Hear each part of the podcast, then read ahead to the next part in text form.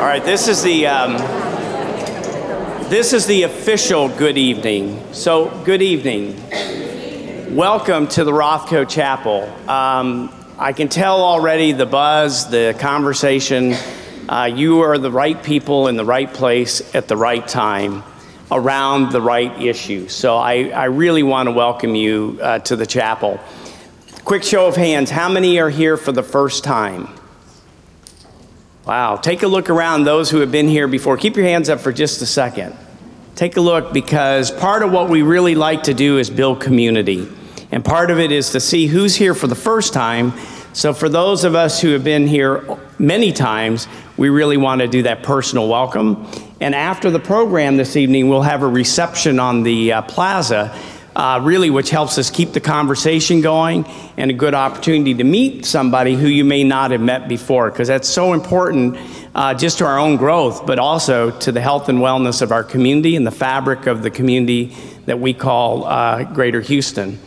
Um, with that, I want to tell you just a little bit about the concept of the Divine Series. We started this um, new series, and we've committed to do it for two years, and we're coming to the close of the first year.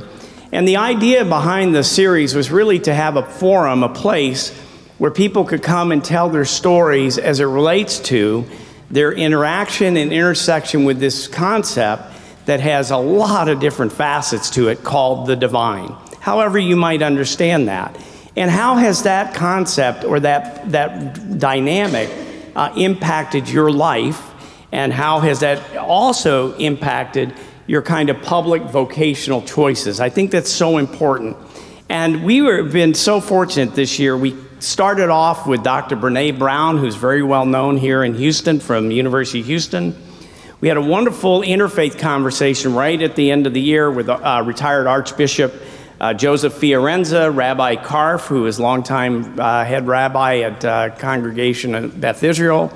We were going to have Reverend Bill Lawson, but he had surgery. But his daughter, uh, Melanie, uh, who many of you all know, came right in and not only had the, the moderator role, not only did she channel her father, but also gave her own take on uh, life in the city and the impact that working and being around um, a Jewish leader and a Catholic leader really had on her life. So that was around social justice. Then in uh, the, the last one we did were the Barnstones. Uh, Howard, uh, we had uh, Willis Barnstone, Aliki, and Tony, and they are a family of poets, English professors, and some of you all may know Howard Barnstone was one of the architects that helped design the chapel. But it was a very interesting evening of exploring the concept of the divine, of sacredness, of, of life's big questions through poetry. And it was, it was an amazing conversation of how does that medium open up possibilities for exploring something that's very deep and very personal in a very different kind of spoken word way. So then we're here tonight, and it's really my uh, pleasure uh, to introduce uh, tonight's program feminist perspectives of the divine in Islam. And um, as part of that, it's an honor to introduce to you, present to you, Asma Uddin, who is the Director of Strategy for the Center on Islam and Religious Freedom. She's also the founder and editor in chief of um, a highly praised web magazine dedicated to issues on gender and Islam uh, she speaks, she publishes, she travels, she talks, she energizes, gets people really engaged around issues of religious freedom as well as gender and faith. And we really thought that she would be a very, very uh, timely um, and interesting speaker to bring an issue, feminism in one's own tradition, that really is an issue that cuts across all traditions, not only religious, academics, politics, family, but to think about feminism and in this case Islam and the unique challenges and opportunities and things that are happening there. And then our moderator is um, here from town, Nabila um, Mansour, who works with Emerge USA, a civic organization helping minority communities become politically active. Uh, she is involved with the Asian American Democrats of Texas is on the board of Everest Academy, a Muslim school in Southwest area. Um, I have a privilege of serving her, with her on a new organization that's starting to form or movement here, the Houston, uh, what are we calling Coalitions Against Hate. Uh, that an effort to have another voice, another gathering point to say, what do we, and this is where I think a negative is appropriate, what do we not want this community to be driven by? And the positive is, what do we want it to be driven by? And I think if you look around tonight, this is what we want it to be driven by. And we do know these kind of efforts, whether they're in Washington, D.C., they're in rural communities, they're in major urban areas, oftentimes are that bulwark against behavior that is not acceptable. And as we were talking at dinner tonight, that unfortunately seems to be uh, opened again for business, that somehow it's okay to denigrate your neighbor it's okay to um, slam a reporter. It's okay to do certain things. And it's just amazing. We were talking about how does that happen? How does that happen? Well, part of that is the human condition, but it, the other part of it is what we're trying to do and what these women are doing in their work and their professional life and their vocation to make sure that there is a counterpoint in something that's not only pushing back, but creating another way of being and living together. So I want to welcome both of you here to the chapel. We're just honored to have you, honored to have you at this time in history. Um, what the, the formats um, in your program, we will have uh, opportunity to hear from Asma. There'll be some conversation between the two, our moderator, and then it'll be open to you, the community. Uh, then again, reception. The last word I want to say tonight is we are really fortunate to have American Sign Language interpretation for this evening uh, provided by Maheen Ansari and Brittany Best. Um, and I just want to say thank you all for being here.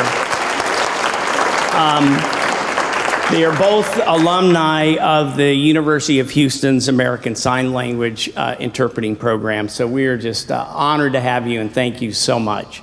Um, the mic is yours, Osmond. Welcome to the Rothko Chapel.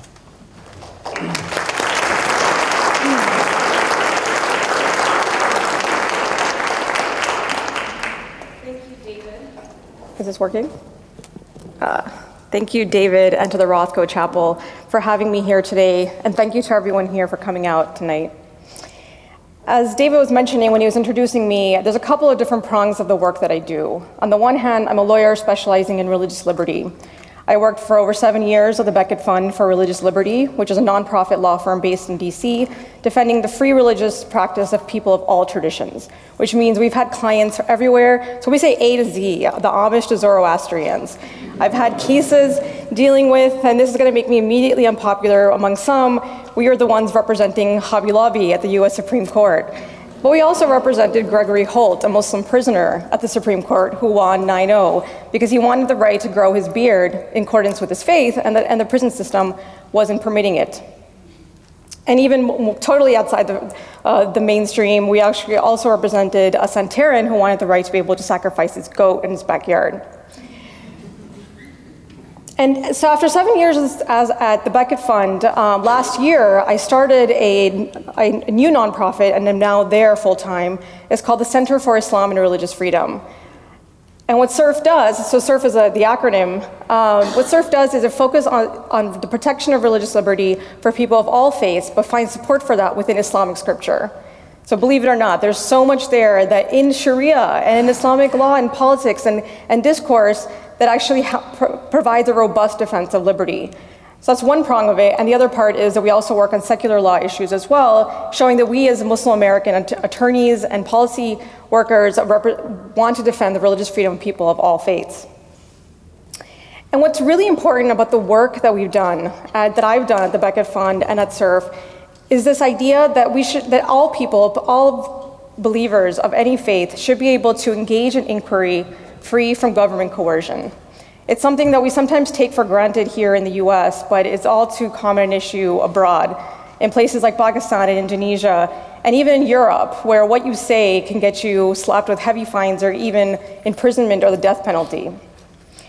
And that free ability to, to be able to engage in religious discourse and to ask questions and to delve into our faith, even when it's unpopular and controversial, is ultimately the thing in the US that made it possible for me to start altmuslimah.com, which now, by the way, goes by the name AltM um, because Alt Muslim is quite mouthful. So, Alt-M is a web magazine wholly dedicated to stories and commentary on gender in Islam from the male and female, Muslim and non-Muslim perspectives. One aspect of it is intercommunity, where we deal with all these complex gender issues within the community, those, those co-ed power dynamics, those expectations of, of particular gender roles, uh, all those things that make sometimes quite difficult uh, to be a Muslim woman uh, in this community, and we'll get into that tonight.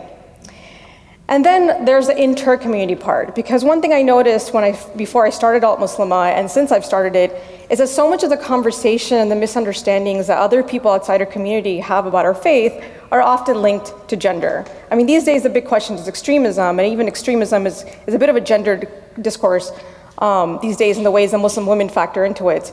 Uh, but for a long time, the, the major issue is gender. Like the, all these like stereotypes, sensationalist stereotypes in people's minds of the Muslim community and of Islam ultimately tie back to something like harems or honor killings or the Taliban beating a woman in a, in a face covering. And so these were the things that I thought that if we, able we were able to create a platform that showed that the American Muslim community, and in particular the American Muslim women, are so, I mean, according to uh, to, to, surveys and to, and to, polls, to Gallup, for instance, Gallup found that in the United States, American Muslim women are second only to Jewish women in the level of educational professional accomplishments. And these are the people that I'm constantly surrounded by. And so I thought, here, let's create a platform where we can begin to discuss and delve into our own issues, but in the process also show to anyone who comes to this public web- website that it's not quite black and white and that our community is composed of a lot of really critical thinking and a lot of really accomplished both Muslim men and women. So we counter these stereotypes by featuring the voices of Muslim women, and the conversation itself reflects the independence, assertiveness, and strength of these women. What better way to debunk stereotypes? Tonight we'll talk about a number of the issues discussed and debated on Alt-M. But first, I want to start with my own story. Here's a short excerpt from a personal essay I wrote several years ago. In the Quran, God admonishes us to reflect. Sometimes reflection brings anguish. It can take us through complex mazes we never really escape until we are ready to move beyond the maze to a greater challenge. My simultaneous encounter with Muslim extremism and a feminist realization of self is one of the more philosophical mazes I have encountered. I spent my youth enchanted by a relatively warm and fuzzy Islam. In middle school, my enthusiasm and love for my religion made me an unintentional proselytizer. By high school, I was studying comparative religion. When the news vilified Islam, I defended it passionately, writing manifestos against the manipulative media representations of Islam. I eventually recognized this concept of Islam was naive. Moving past it required a lot of tumultuous soul searching. The journey began when I entered college, where I was assaulted by Muslim extremism. Countless pamphlets extolling the virtues of simplistic Wahhabi thinking floated around the university campus. Books outlining this ideology were stacked up in the prayer room, and the, fi- the fiery Friday sermons embodied the intense anger behind the- those words. Some of these books were written for women by men, purporting to discuss Islam's mandates on various women's issues. The book spoke of women only in terms of subjugation, my innocence was ravaged by the description of women as sex slaves, house servants, satanic temptations, and moral, physical, and intellectual inferiors. The books claimed Islam required these roles for women and that any resistance to this destiny was a sign of impiety, ensuring those women were headed to an indescribably horrid hell. As I read these books, my identity as a woman was, for the first time, clashing with my Muslim identity. It occurred to me that what I wanted as a woman may not fit with what I wanted as a Muslim. The more I researched the matter, the worse the dilemma became. Islam detractors come in many forms, with some more purposefully destructive than others. When I Googled Islam plus women, I stumbled across endless scores of Islamic texts quoted out of context, mistranslated, or citing weak hadith, or oral traditions related to the words and the deeds of the Prophet Muhammad, peace be upon him. The websites argue that these mangled quotes constituted Islam's view of women. At the time, I believed them. After all, they were quoting prophetic traditions and other religious texts. How could they be anything but Islamic? The practical effects of this turmoil were many. Representative of them was my struggle with the hijab, which I had always told myself I would start wearing when I began college, a promise to which I stayed true. It was unfortunate that my adoption of the hijab coincided with my naivete being shattered by extremist rhetoric. The pride I felt when I wore it was often penetrated by the fact that there were other Muslim women who were being forced to wear it to satisfy some male's whim. For those women, hijab was not a symbol of independence and liberation, but precisely the opposite. It held them down, suppressed their individuality, and made them compliant to another's will. And these women were not just abstract figures described in a textbook. I ran into them frequently around school and at social gatherings where they were almost uniformly timid, slinking back from attention. I knew it was a logical fallacy to equate oppression with hijab. Once I adopted it, once I adopted the hijab, I wore it for many years, and in subsequent years, I have met hundreds of incredibly inspirational, strong women in hijab. But at that fragile point in my spiritual growth, observing what was around me, I couldn't help increasingly come to fear that my wearing the hijab helped legitimize its use as a tool of subjugation. Even worse than the male imposition of the hijab was what I call the hijab cult, developed by Muslim women in the community. This group ostracized women who didn't wear hijab, making them feel like lesser Muslims, somehow weaker in their faith than those who wore it. Even though members of this cult were backbiting or constantly judging others' actions according to their personal rubric of proper Islam, they were still elevated as a symbol for all of those quote unquote immodest women to emulate. The hypocrisy was stifling. Associating the hijab with harshness, I found my relationship with God was becoming primarily based on fear rather than being properly balanced between love and fear. I worried incessantly about being judged by him, and it sometimes felt like his disapproval was manifesting itself in the anger I sensed within my community. Looking back, I see my plight as a necessary struggle. We all have important causes to which we are innately drawn. My cause has always been twofold women's equality and Islam. For the world to make sense to me, women and men had to be of equal worth and dignity, just as Islam had to be the true religion. Before I encountered the extremist interpretation of Islam, my world seemed wonderfully whole. Afterwards, my world became fragmented. To glue it back together, I had to reconcile sex equality and Islamic piety. It took years for me to achieve any semblance of peace, which came largely through long periods of observation and contemplation of what I later discovered to be God's signs. He was initiating dialogue, and through time, I came to embrace that interaction. As I continued to read, I encountered a wide variety of books about spiritual purification and other issues beyond extremist rhetoric. I questioned the reasons behind my feminist bent. Following hours of meditation and eventually greater self realization, I learned to better distinguish between the environmental and instinctual sources of my ethics. And more importantly, I discovered an Islam that was welcoming, similar to my high school Islam, but far richer and more complex than any Islam I had before encountered. For me, the intricacies of Islamic legal interpretation, the depth of Islamic spirituality, and the breadth of Islam's acceptance of variable practices forever disproved the extremist version. Whereas before I had always feared subjectivity and variability in religion, mistaking these characteristics as somehow being antithetical to absolute truth, what I learned from my studies of Islamic law and legal interpretation is that subjectivity actually underscores religious authenticity. If Islam, aside from its essential core, is about interpretational diversity, allowing room for people's cultures and personalities to determine what is religiously right or possible for them, then there is a greater likelihood that Islam is a true religion. After all, truth must be accessible to all, and universal accessibility is impossible with black and white interpretations that place most of the world outside the parameters of quote unquote proper Islam. And it was precisely this that I learned of my religion. Islam is, at its core, a religion of dissent. It is not premised on an endless list of do's and don'ts, but is instead multifarious and openly accepting of diversity. One of the bases of this diversity is culture. As Dr. Umar Abd-Allah explains in his article, Islam and the Cultural Imperative, Islam spread throughout the world by adopting the culture of the people it sought to convert. Muslims do not brand these cultures foreign and validate them in the name of Islam.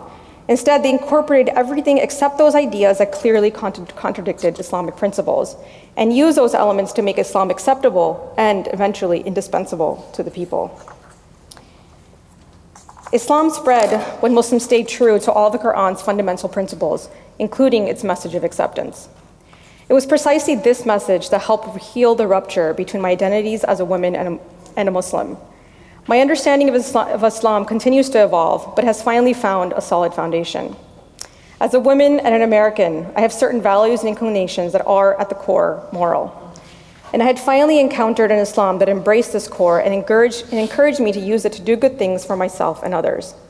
In realizing these actions would draw me closer to God, I obliterated yet another barrier between him and me. It was a momentous victory. Thank you.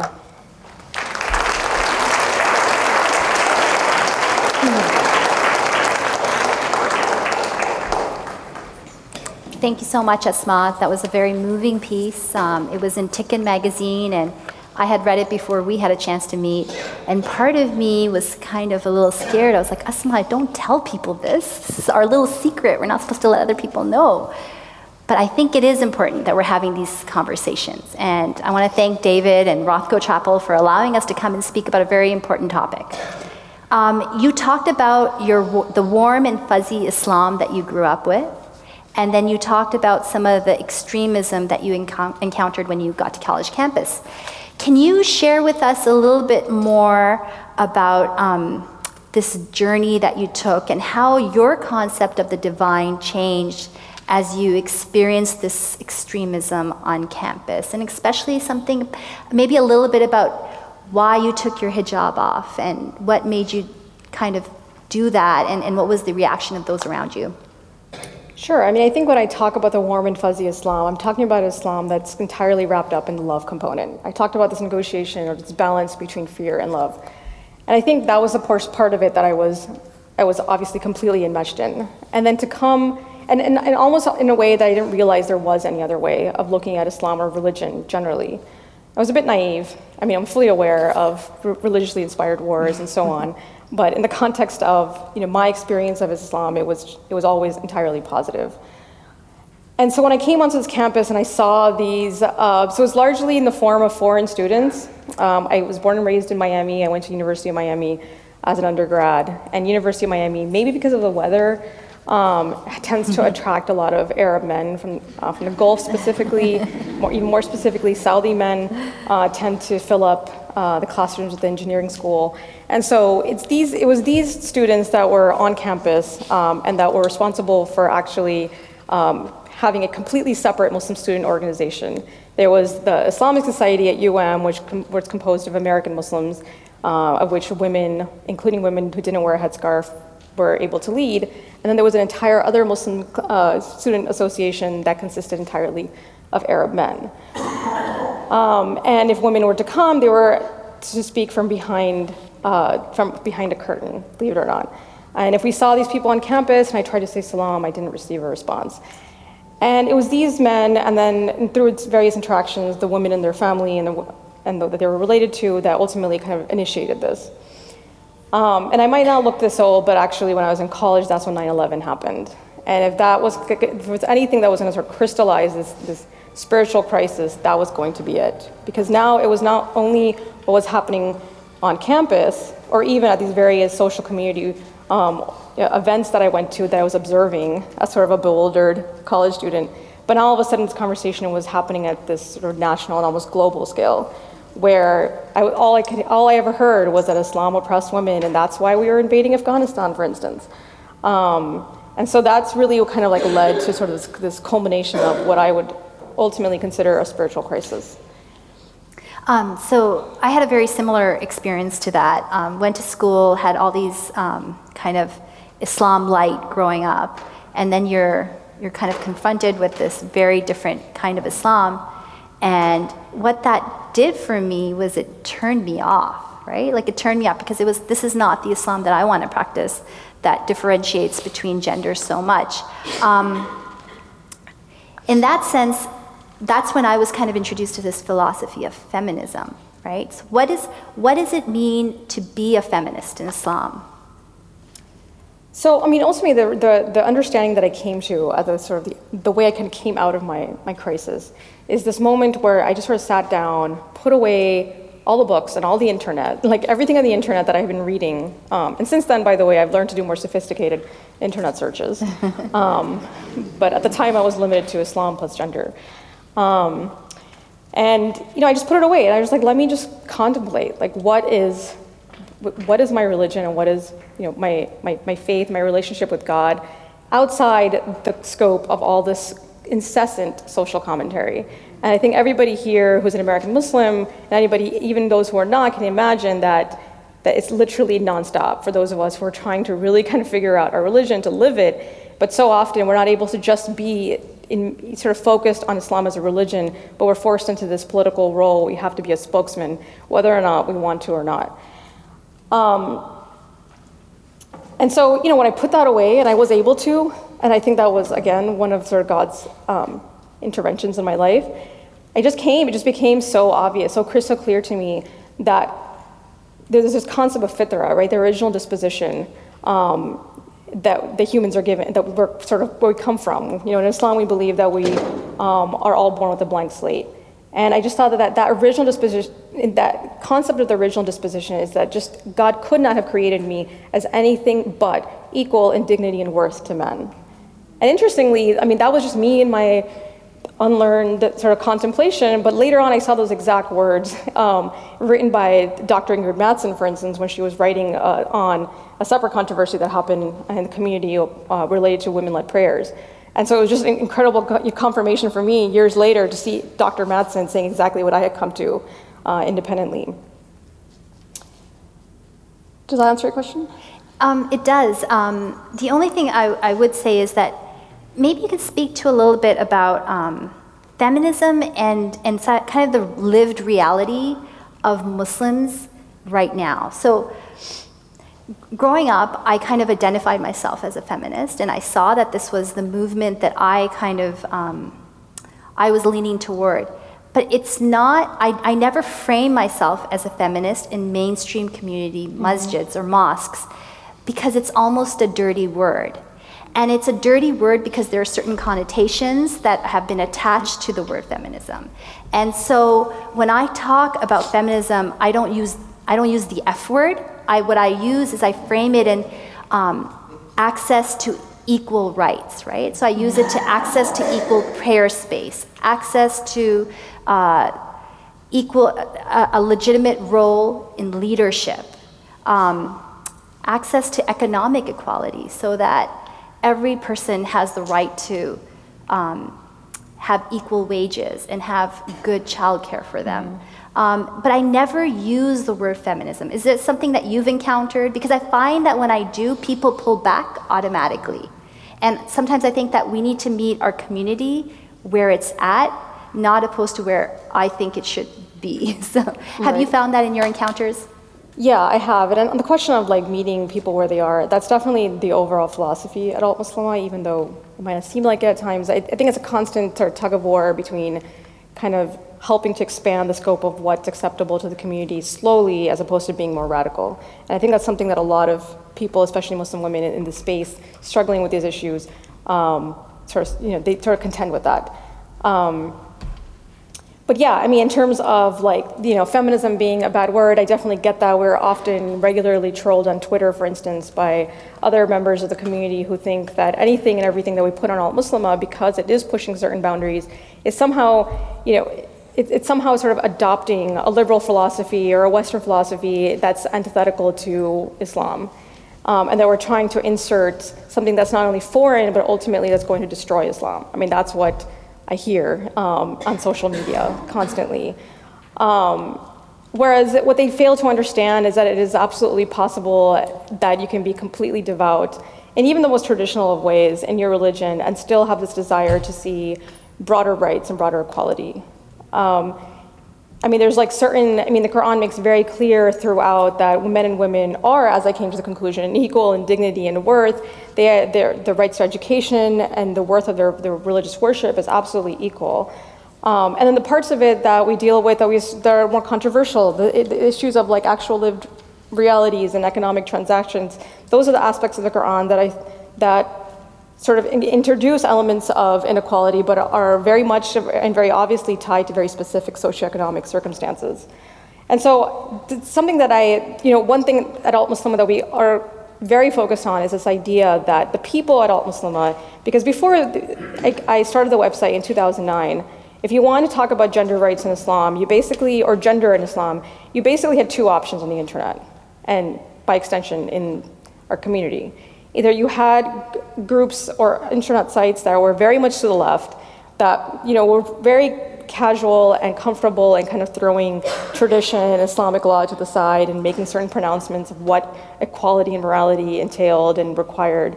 Um, and then on the flip side, there was just sites that dealt with gender and Islam from a very legalistic perspectives. Like, let's ask a question, and then you get an answer from a scholar, and it was all fiqh related, sort of legal jurisprudence related. But there was nowhere, there was no, believe it or not, I mean, the internet has evolved so much, but in 2009, when I started this, there was no middle space, as far as I know, and as far as any of my friends knew, where actual critical conversations were happening, not by people who either didn't have any questions and you know, were perfectly comfortable and weren't dealing with those you know, struggles in real life, or the people who had just kind of threw Islam to the side. And this was a space where it was we are devout, we're very much tied to our religion, and we're trying our hardest to keep it, so to hold firmly to the rope of Allah, and but to also to be able to to to incorporate and to satisfy the, the needs within us when it came to these sort of questions of gender equality, like why, you know, why does Islam say this, and is there a better way? Mm-hmm. Um, and not just in Islam, but also in our broader community, and how we as Muslims can help further those those those issues.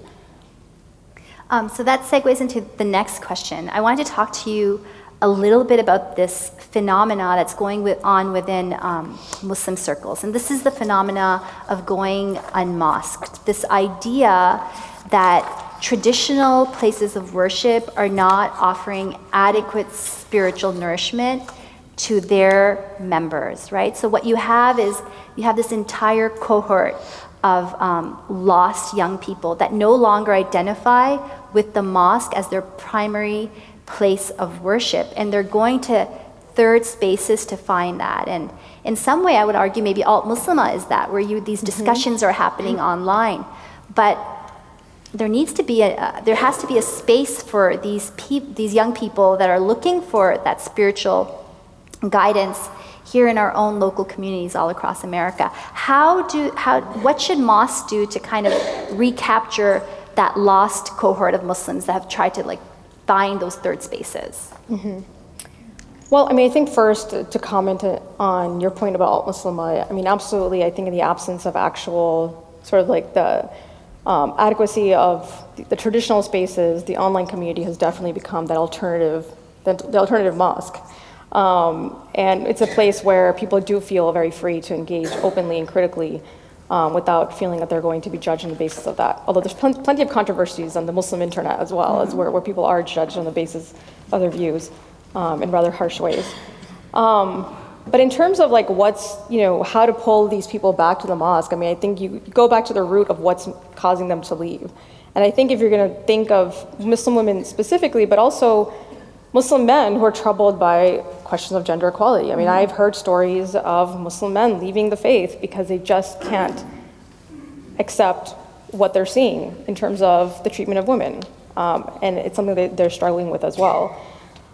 Um, you know, the, there's two sort of major areas when you think of you know Muslim women and, and these men. Um, a, they they feel that they're they're not welcome, and there's plenty plenty just simply even in the physical setup of mosques and the physical appearance of mosques that sends that message.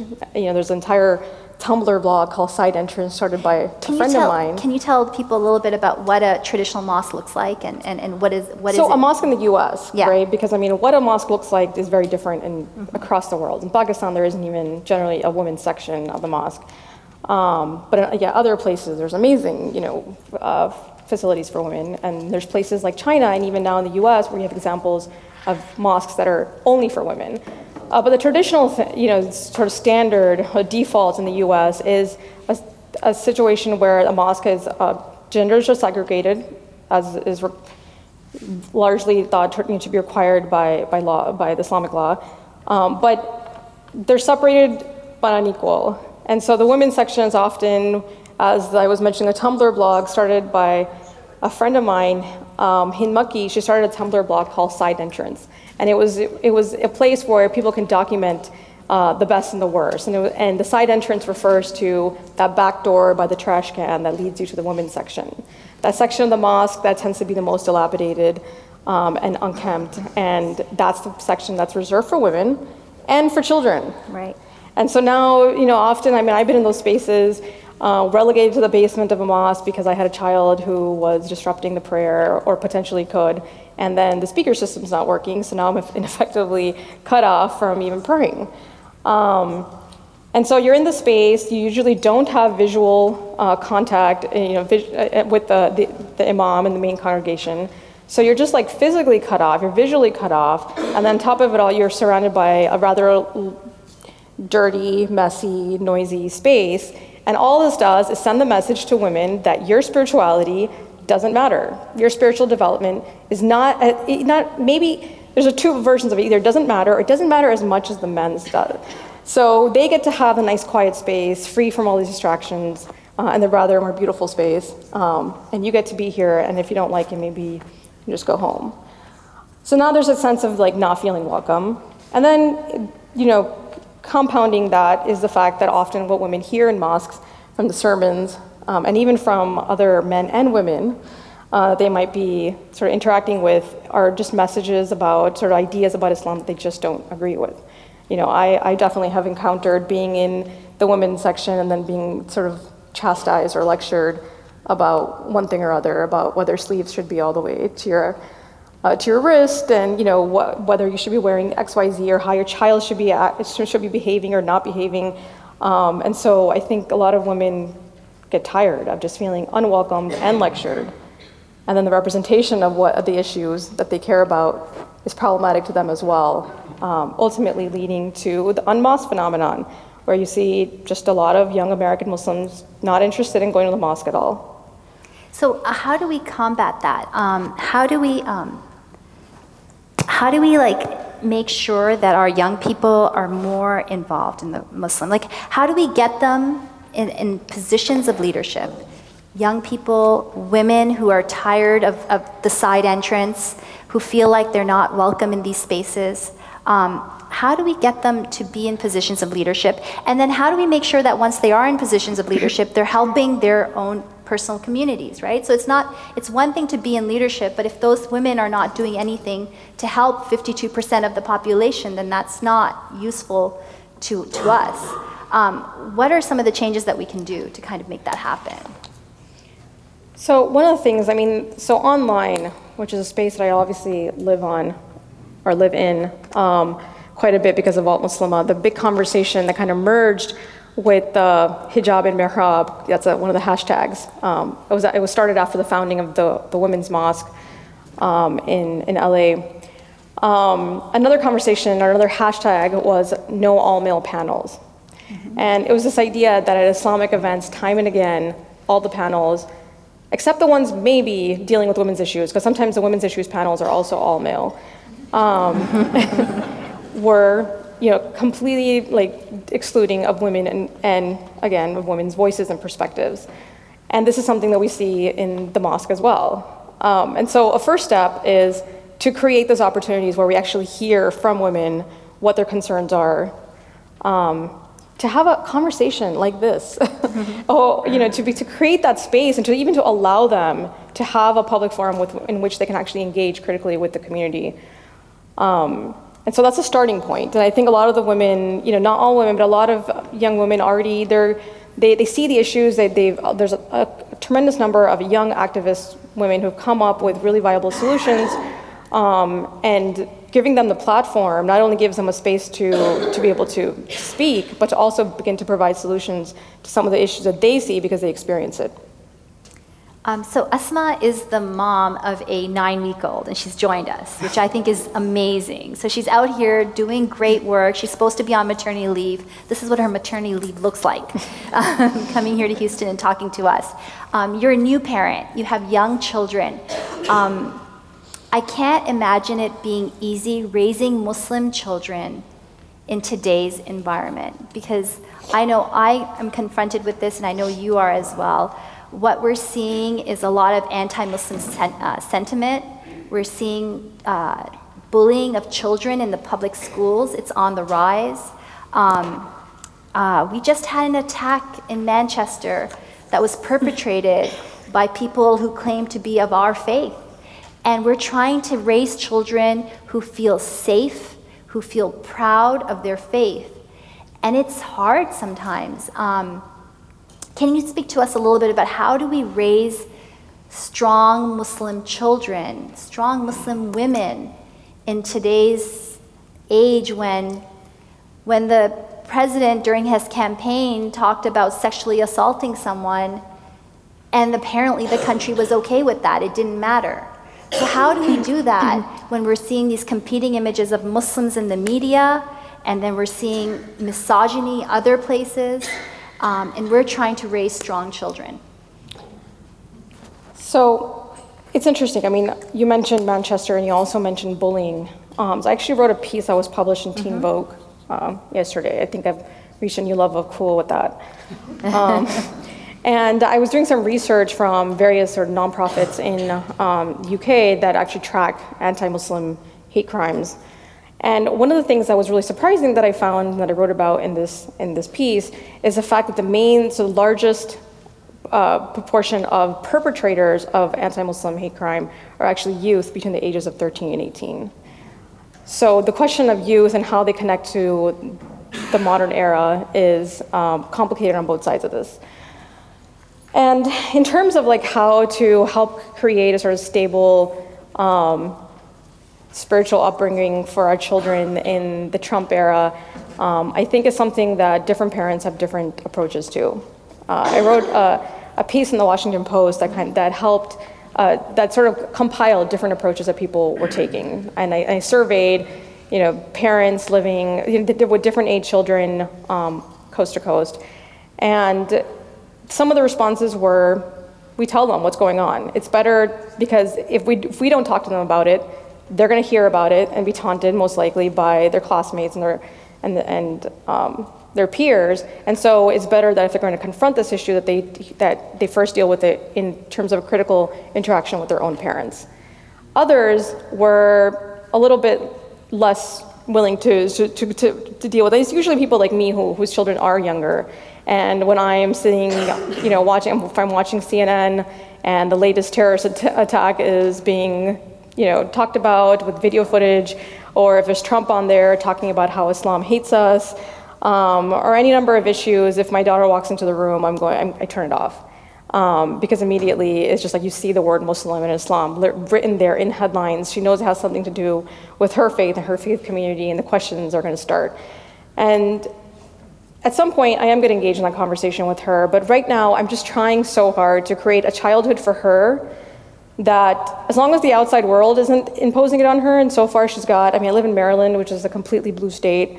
Um, the day after the election, you know, my daughter announced that she was organizing a protest at school, so it was, it just, and so I'm safe. I'm, for, the for the time being, I'm safe. Um, but for me, I'm just trying to, you know, and it's, it, it's a thing that we don't have, young American Muslim parents don't have a model for because yeah, I mean, when I was when I was growing up, I was still that complicated person in college who was asking all these questions and having major spiritual crises.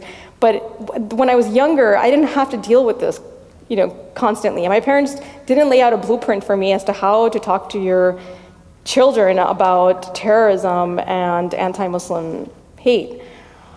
Um, and so we're kind of forging it on our own. And what I loved about my childhood and what I think gave me a firm grounding, and again, it kind of goes back to that warm and fuzzy Islam and I think that's probably an essential first step before you get to the complicated version, um, is to create that warm and fuzzy Islam for them. The one where we talk about heaven and we talk about angels sitting on your shoulders, right, scribbling down everything good and bad that you do, something that's magical, um, and, and just kind of keep them in that space for as long as I can. And then, one, and then that gives them the solid foundation that I hope will then be able to give them a standard from which to create that distinction, right? That, that crazy man that they're talking about on the TV who did XYZ horrific thing in the name of Islam, that is distinctly different from what Islam and Muslims are, and I know that because I have a solid foundation. And that's what I want my children to be able to, to do. Um, do you think it's different for, for kids in high school or older? Because you have young children. Um, I, have, I have kids that are in high school, and their, their reality is a little bit different. They have to confront this every day. Um, I know when my daughter, you know, after, after kind of this political upheaval or this political moment happened, has really struggled with it. Um, do you find that there's something, that there has to be some structure or something to give these, these kids so that they can work some of these feelings out? Because our experience, your and my experience, was very different. I grew up here too, I went to school here, but I think it's a different time now, and it's a different way of growing up. Um, Is it different for, for raising kids that are a little bit older or, you know?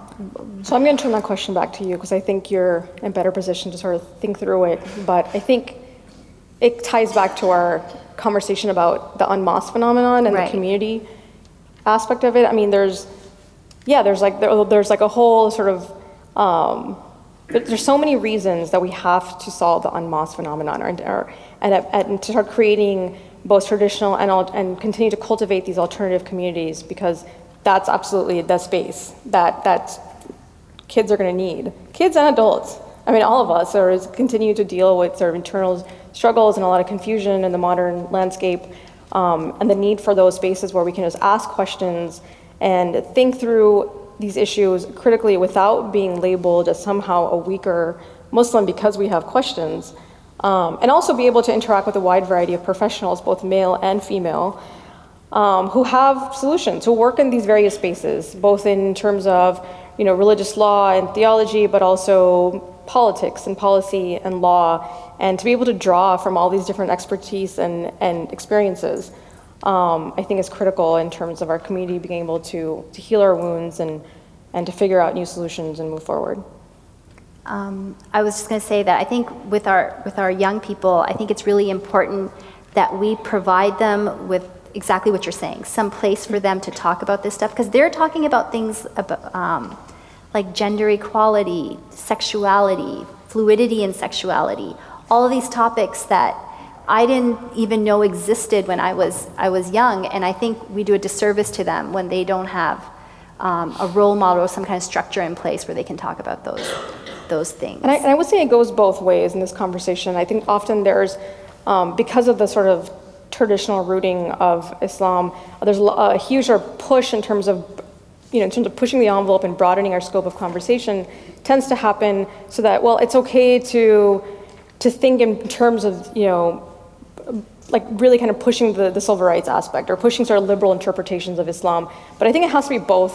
It has to be if you're if the traditional interpretations of Islam also have to be accepted. There have to be certain some sort of negotiation, not some sort of agenda in terms of like where we want um, our youth and ourselves to land. Um, all right. Well, thank you so much, Asma. Uh, I think we're going to open it up for um, questions now, and uh, we'll have you, sir, do the first question. I think we have a mic somewhere. Just one second. I think we have a mic coming up.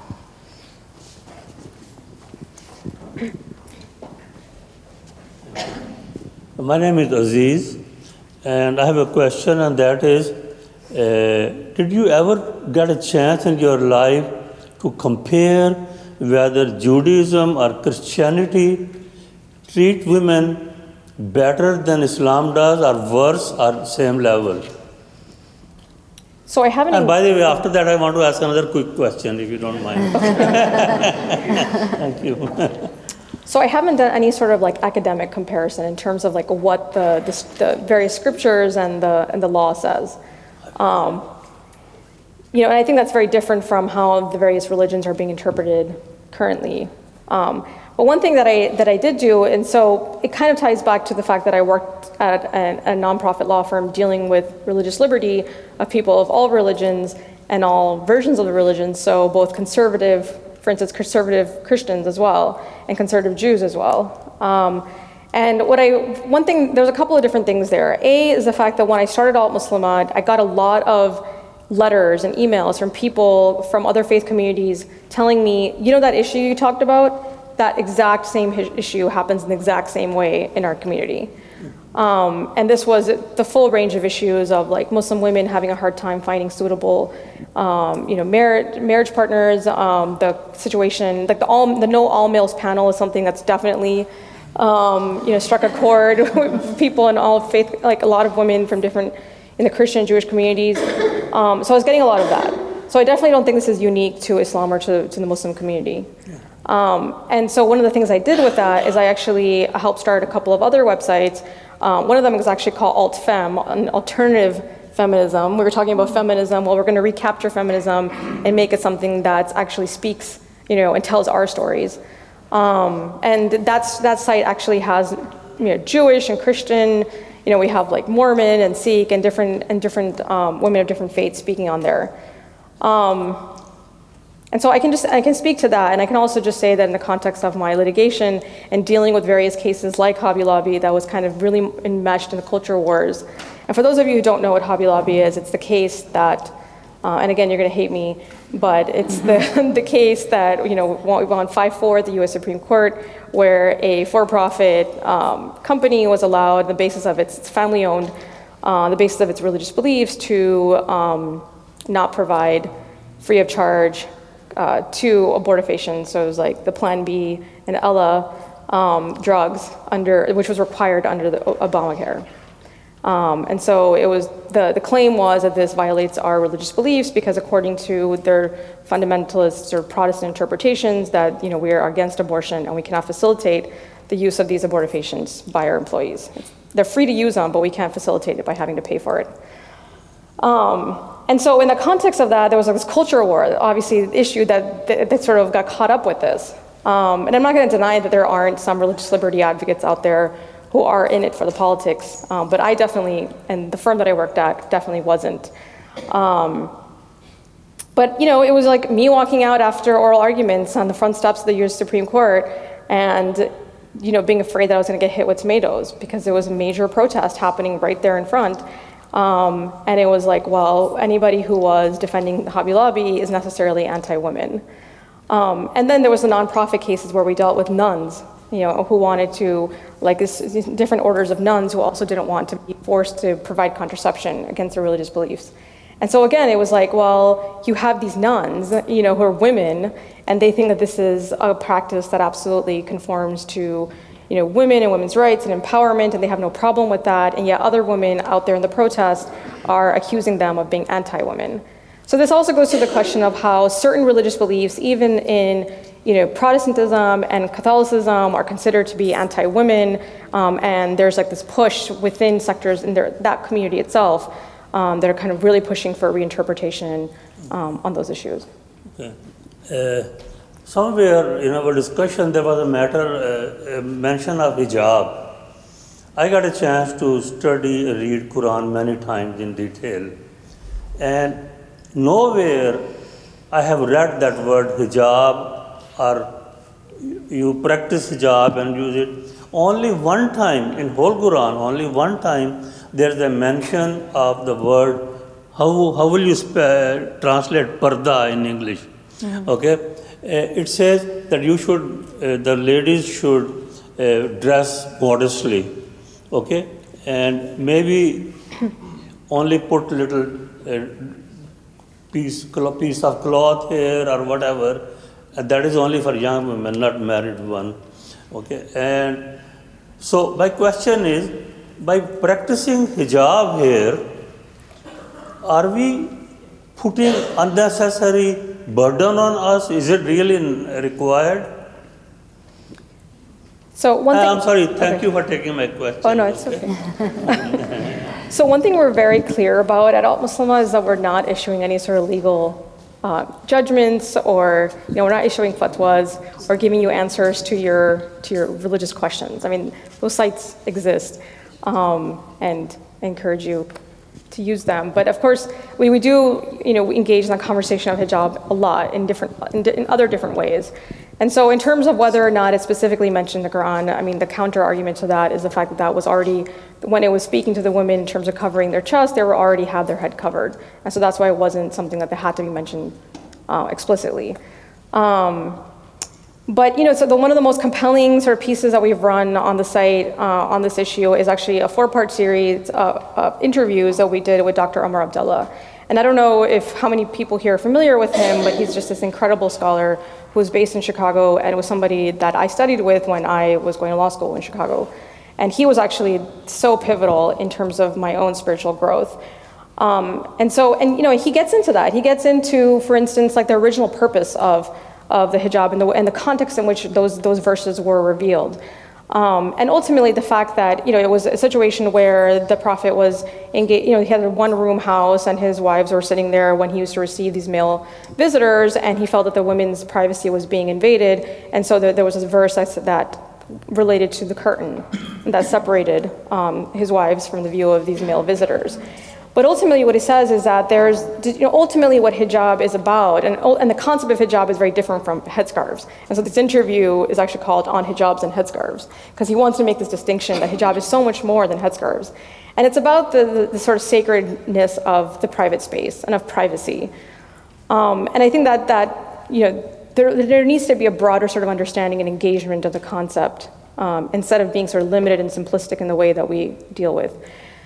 The other thing he talked about, and this was published, you know, when I first launched in 2009, and the situation is, I would say, much worse now, uh, with the constant sort of onslaught of terrorist attacks and the rise in hate crime, anti-Muslim hate crime, specifically gendered hate crime that happens, that where women in religious garb are routinely attacked, is the fact that, you know, if, if there are certain contexts in which it ceases to be obligatory. I mean, there's nothing more important than your, your security in your life.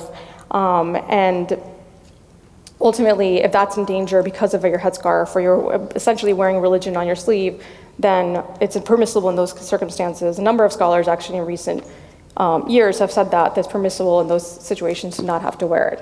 So, but what the main thing happening is that I think the broader, the broader political landscape is for, forcing us to have a more sort of nuanced, complicated, complex conversation on the question of headscarves rather than, or the question of hijab, rather than just sort of relegating it to the simple idea that you can wear a headscarf and you know, fulfill that obligation, or that it's as, you know, it's required in all circumstances. Sorry, just one second. I'm sorry, what was the question? I'm sorry, I, just, I didn't get the name of this scholar. What was his name? So first name is uh, Umar, U-M-A-R. Uh, last name is Abd-Allah. So it's A-B-D dash Allah, A-L-L-A-H. He's actually um, a, a, white Caucasian convert to Islam, um, inspired to convert to Islam on the, on the basis of the story of Malcolm X. Um, and he's, a, he essentially qualifies as a genius because he speaks like a ton of languages. Um, and just his work on Islamic law. I mean, he was actually, he was the person I mentioned in my essay as well. Um, his, his work on Islamic law and sort of like this focus on the fact that so much of Islam is gray we force it to be black and white, but in fact, most of it is gray. And that grayness is such a source of, of comfort um, for a lot of us. All right, so what we're going to do is we have um, two people wandering, uh, two, yeah, two people with the mic, and so we have one person with the question, and then I'll start pointing, and if you can just get the mic to them.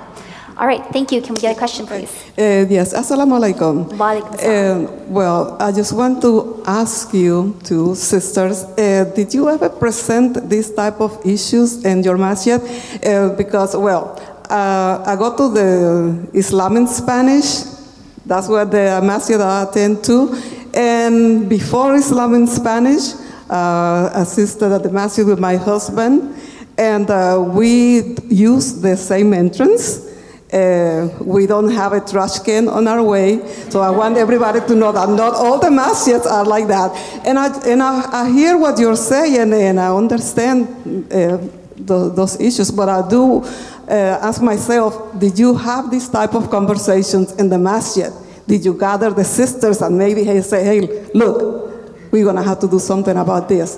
We haven't, uh, the sisters and where we, where I attend, we don't have those issues. And we are very much involved in what's going on in our masjids. Mm-hmm. Can I ask the ethnic background? Sorry? Like, what's like the ethnic background? What's the question? Yeah, can you tell us a little bit about Islam in Spanish and a little bit about your ethnic background? The lady who asked the question. You want to know, excuse me, what is Islam in Spanish? Yeah, just a little, just a really quick, just recap. Okay. Because she's not familiar with Houston. Oh, okay. Islam is, in Spanish is the masjid where most of the people that go there are from Spanish backgrounds. Uh, we have our khutbah, uh, half in Spanish and half in English. It's nothing different other than, you know, we're, uh, we're just uh, mainly from Spanish countries. I'm from Panama, and most of the people there are, they come from Mexico, well, El Salvador, many different Spanish countries, and that's all it is to it. And the other uh, masjid that I assist to is uh, our masjid with the Black American brothers and sisters that you know, if you haven't been in one of them, there are so many in the city. Uh, we can tell you where, and uh, it's, it's, it's different than what you are saying here. So, so like a lot of American cities in Houston, we have a lot of different cultures and a lot of different Muslim cultures. So, um, so there's the traditional mosque, and then there's Islam in Spanish, which has been very open and welcoming. And then we have a lot of African American mosques, and I think it's the same much around the country. Right. I mean, the reason I asked is because when that that is a response that we've gotten to are the conversations on the site, uh, and specifically from women from the African American mosque saying, well. That's actually not an issue in our mosque. Like, you know, women are just so much more forceful, and sort of like their role and their assertiveness is sort of like a given in those contexts. I, I think he wants to say. Um, okay, so, so we'll, we'll have one question over here then. But I mean, just to, to recap, just to sort Just of end one that second, thought, yeah. Um, so it is, I, I should say, it is a problem that I think is more sort of acute in the South Asian Arab context, and I think it might also come from the fact that a lot of, you know, like I mentioned earlier, in Pakistan there isn't even, you know, a women's section in a mosque, and so it's like a context at which, from which certain immigrants are coming where they can't, haven't really been able to, or haven't, haven't ever sort of grappled with the issue, um, and this is the way it's being implemented here now. We have break down the wall discussions all the time. That's something that we have all the time because it's like you sit behind a wall and it's like just break it down. What can we do? Take a pixel, you know. Um, all right, next question right over here. Thank you. Uh, thank you for being here today. I have two questions, if you indulge me. Uh, the first one is you probably, you and I would probably agree that Islam has a, uh, a very rich intellectual history. Uh, and so my question is, do you think that the issue of women equality and uh, what we know today as feminist values uh, have been discussed in the past in our tradition? Um, and does that matter anyway? Is that the, the idea of looking back into the tradition to see what the tradition says about such, such uh, issues is of concern to today living in modern day or in, in, in Western societies?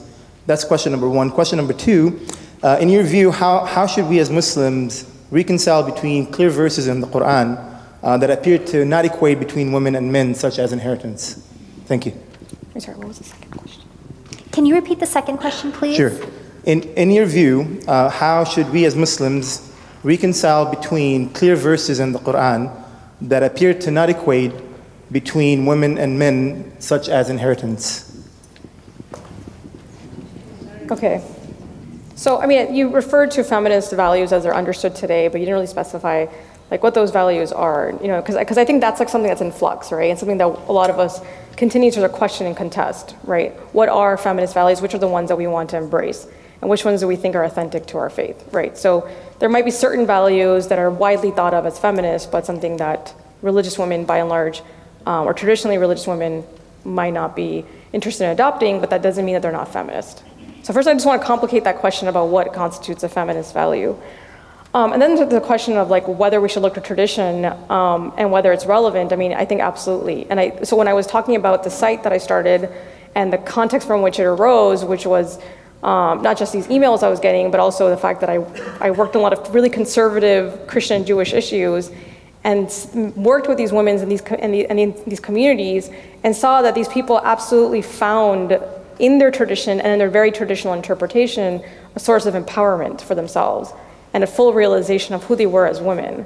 And so I think that tradition absolutely is relevant. Um, and, and, you know, I actually, I would say among the options, I would definitely lean, I lean conservative. And I, and I think that, you know, tradition is a source of tremendous insight. Um, and so I would say, yes, it is relevant. And I think that ties into, and I think also there's, there's a lot of pivoting that happens in our community when people bring up this question of women's rights in Islam, and there's like this automatic response about like 1400 years ago, you know, Islam gave XYZ right, and therefore it absolutely is, you know, a religion about women's rights, and, and then the conversation just ends there, as if, you know, what happened back then is enough, and it's not something that, that needs to continue to grow.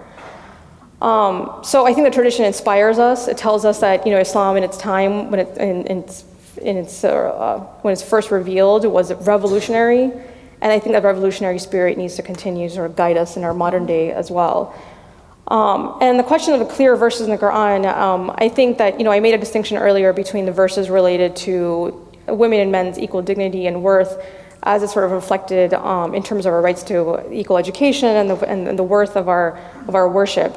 Uh, but then there's a whole other series of verses, for instance, the inheritance verses, um, or the, you know, the question of testimony the, um, in, in related to economic transactions uh, in court, for instance, um, and so on. But the, the, that are very much tied to particular. I mean, this is what I'm not. It's not. These, these aren't my theories. This is me reading and telling you what scholars working on this have said. Is that um, those are very much tied to the very specific socioeconomic circumstances, a time when women weren't as, as, involved in economic transactions, and so may not be able to explain it as better, as be, you know, as good as a man. But that time has changed, and so there's there's space here for the, in terms of the verses that are tied to those particular conditions. There's there's space there to be for them to be engaged with differently.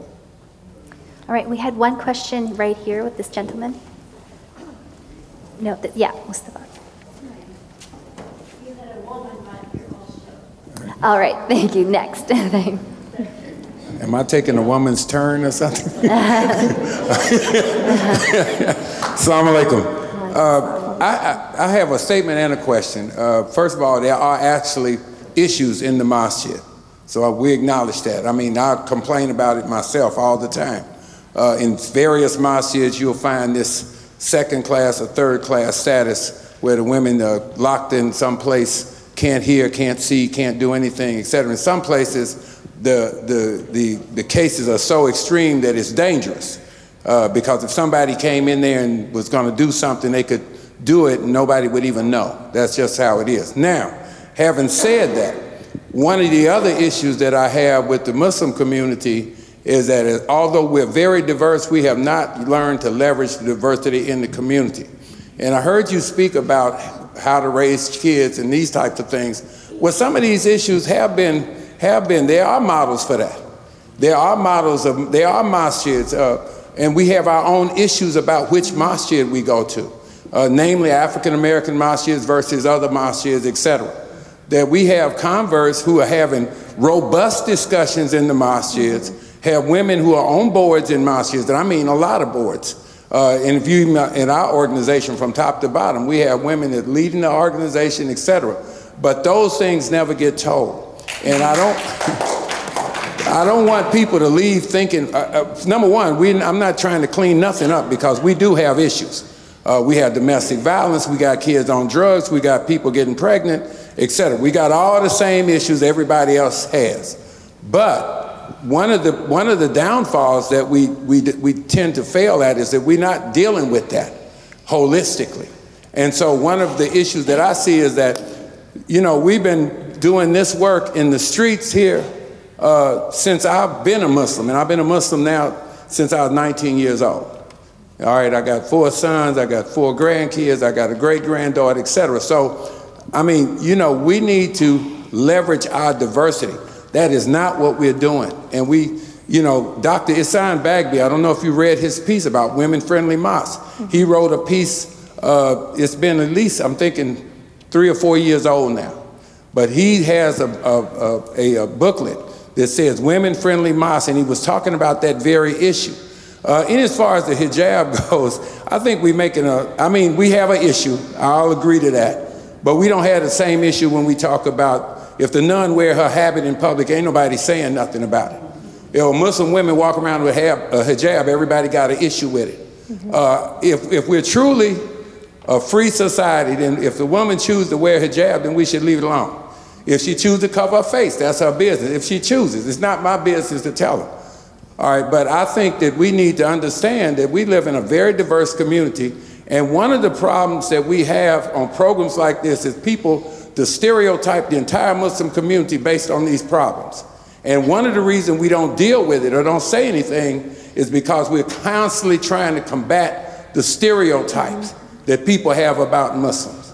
And that's one of the things that, and I think this program is absolutely necessary. I'm not trying to put the program down, but I'm saying that the stereotypes are so strong. Now, look, let me say this too. I grew up watching people getting lynched. I grew up watching the civil rights movement. You have, the kids cannot be protected from it. You have to show it to them. It makes them stronger, but you have to be strong too. All right, thank you. All right. Thank yeah, you. I mean, I just want to say that, about uh, that Yeah. So I just want to say I agree with all of the above. And I think that's a really good point in terms of the specific model that you just identified.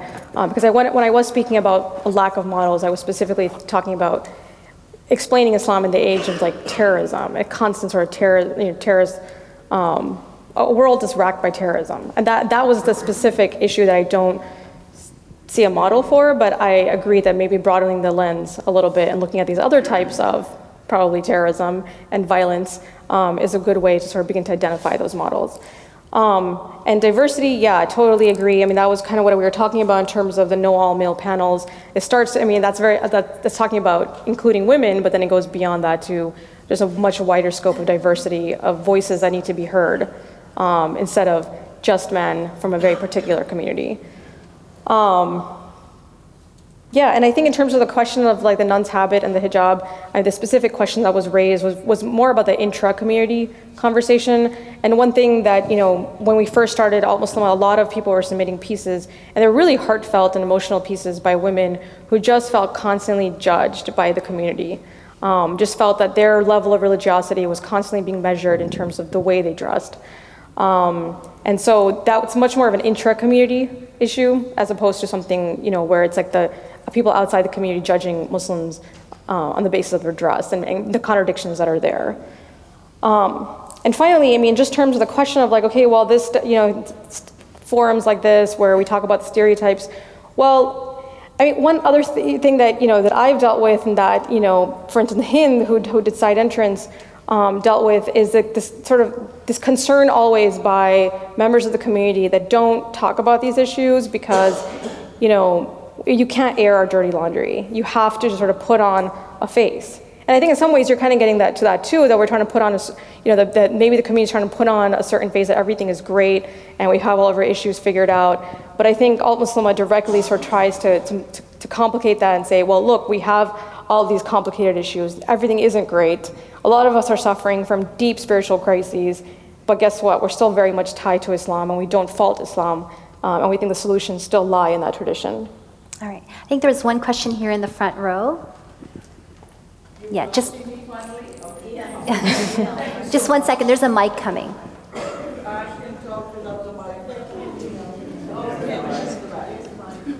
Well, uh, my name is Maliha Sami, and I belong to the Southwest Mosque called Dallas or Sabareen Mosque. And I was an interim director on that mosque for six months. Believe me, the cultural baggage that people bring into the mosque, seeing a woman as a director, as an interim director, hurt them so much that I had the worst six months of my life as an interim director in that mosque. Because they refused to say greetings of salam to me, they turned their heads away. So, what I'm saying is, people are coming with a lot of cultural baggage from the countries they come, and they refuse to give up those baggages. Mm-hmm. I had the worst time even sitting on the shura in the ISGH for the six months, deliberating with all the men uh, in the 9 uh, to 12 uh, body community, and I just persisted all throughout. But even to this day, I'm hurt very deeply. As to the issue of you saying different mosques and entrances by, gar- by the garbage, and that is not true. That used to be when I was in the 70s in New York and New Jersey, we had small mosques. But it's not prevalent now. We have beautiful mosques with beautiful designs, very special entrances everywhere. So, what is your comment about how to, you know, undo the cultural baggage that people come with? Well, so first on the issue of like what mosques look like, I think there's still I think maybe it's great, maybe if in Houston there's like amazing mosques with, um, you know, amazing women's sections, but I can definitely say that, you know, I come from the DMV area, the DC, Maryland, Virginia area, and I don't think that holds true across the board. Um, and definitely, I mean, I grew up in Miami, and I can tell you that, you know, I don't think it's true across the board. I think there are pockets, especially in bigger cities and where there's more activism, where we're beginning to see the change. I also have to say that since I started the website in 2009, a lot of the issues that we talked about then you know, maybe it's taking too much credit, but I think that there were certain conversations that were made okay um, by the existence of the conversation that was happening in Altmuslimah. You know, like I didn't really see a conversation on women's spaces um, until we started talking about it there. And the next thing you know, I'm on a stage with like Imam Suhaib Webb at MPAC, you know, and I'm just like, wow, I never went to a convention where we had this conversation until now. Um, and so I think that there's definitely been change um, in the past, you know, decade or less than decade. Um, and so I agree with that. There's progress. Um, but I wouldn't say that all the problems could be sort of like rooted back in the 70s because I was born well after that and I, I've seen plenty of it.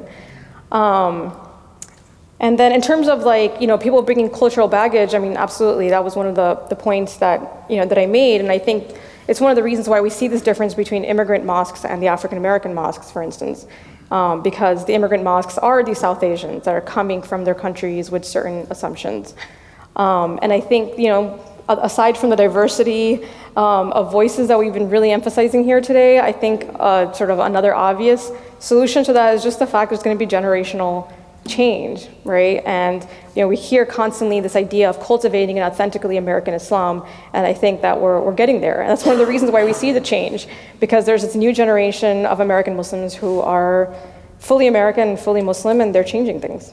And one, and one day they'll be the ones leading these, these mosques. So we have time for, I think, one more question. And I think um, she had her hand up. I'm sorry if I missed some, all of them. We just can't get to everyone. We have, we have to end soon.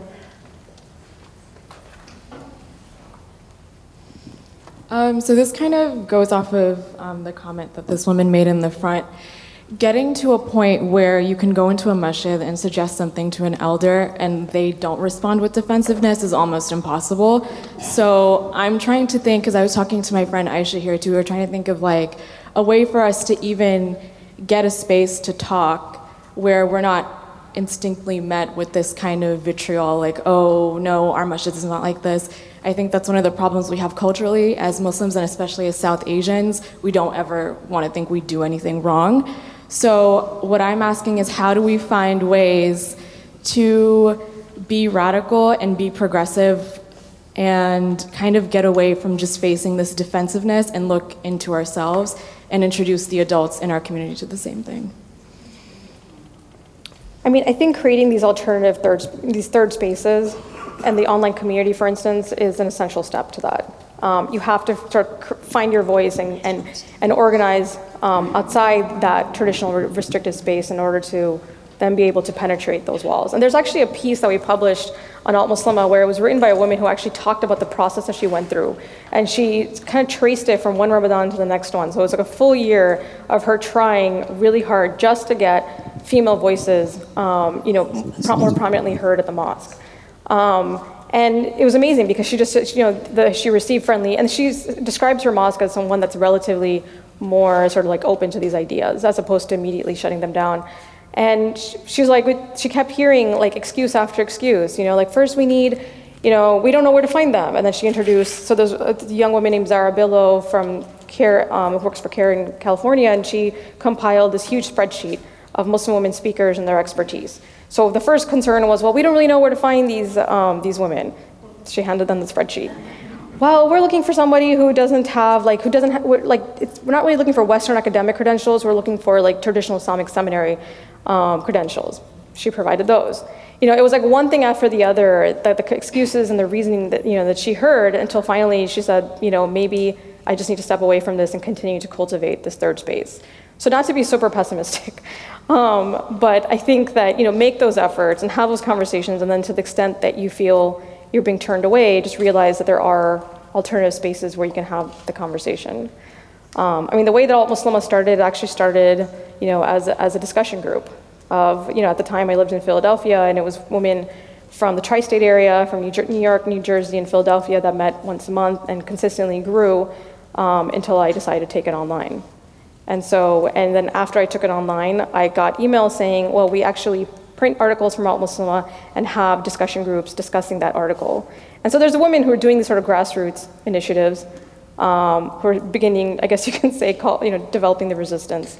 Um, and then, of course, there's initiatives like the one in California where there's women-only mosques, which there was a lot of criticism of that too, that that doesn't solve the problem. You have to work within the, the co-ed framework and solve the real issues there as opposed to sort of creating an alternative.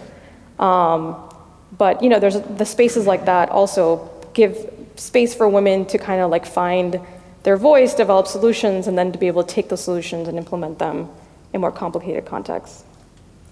Um, the only thing I would say is I've um, been involved in the traditional mosque system, And I think it's important that those voices do stay in there too. Because if we're not there, then we've given up that space.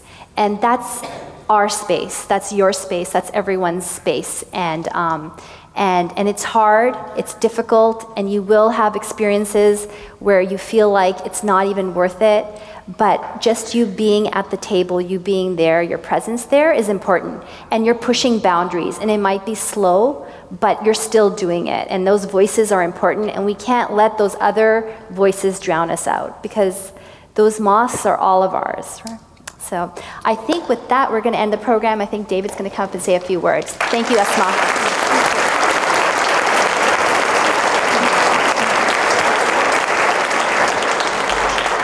Thank you all very much for um, being part of this series. Um, I think you uh, brought to us the depth of query, uh, the depth of, of wrestling with the angels to some extent, uh, the, uh, that search for meaning, which is what this place is all about, is being this place where people can come from whatever travails, joys, hopes, aspirations uh, to come and really search that which is meaningful in the deepest sense. So I think you both brought that to us tonight, so thank you for that.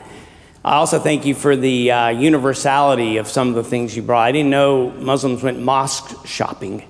We Christians go church shopping or synagogue shopping, and um, I, we laugh about it, but it is something, again, we share in common in a way. Uh, I, I, I, was fortunate to be raised in a family, and I have a spouse who's very feminist. So, this idea of all male panels, by golly, Presbyterians do that too. Democrats do that. Republicans do. Well, we got to be careful. Th- thanks for that. So, there's a lot of universals you shared.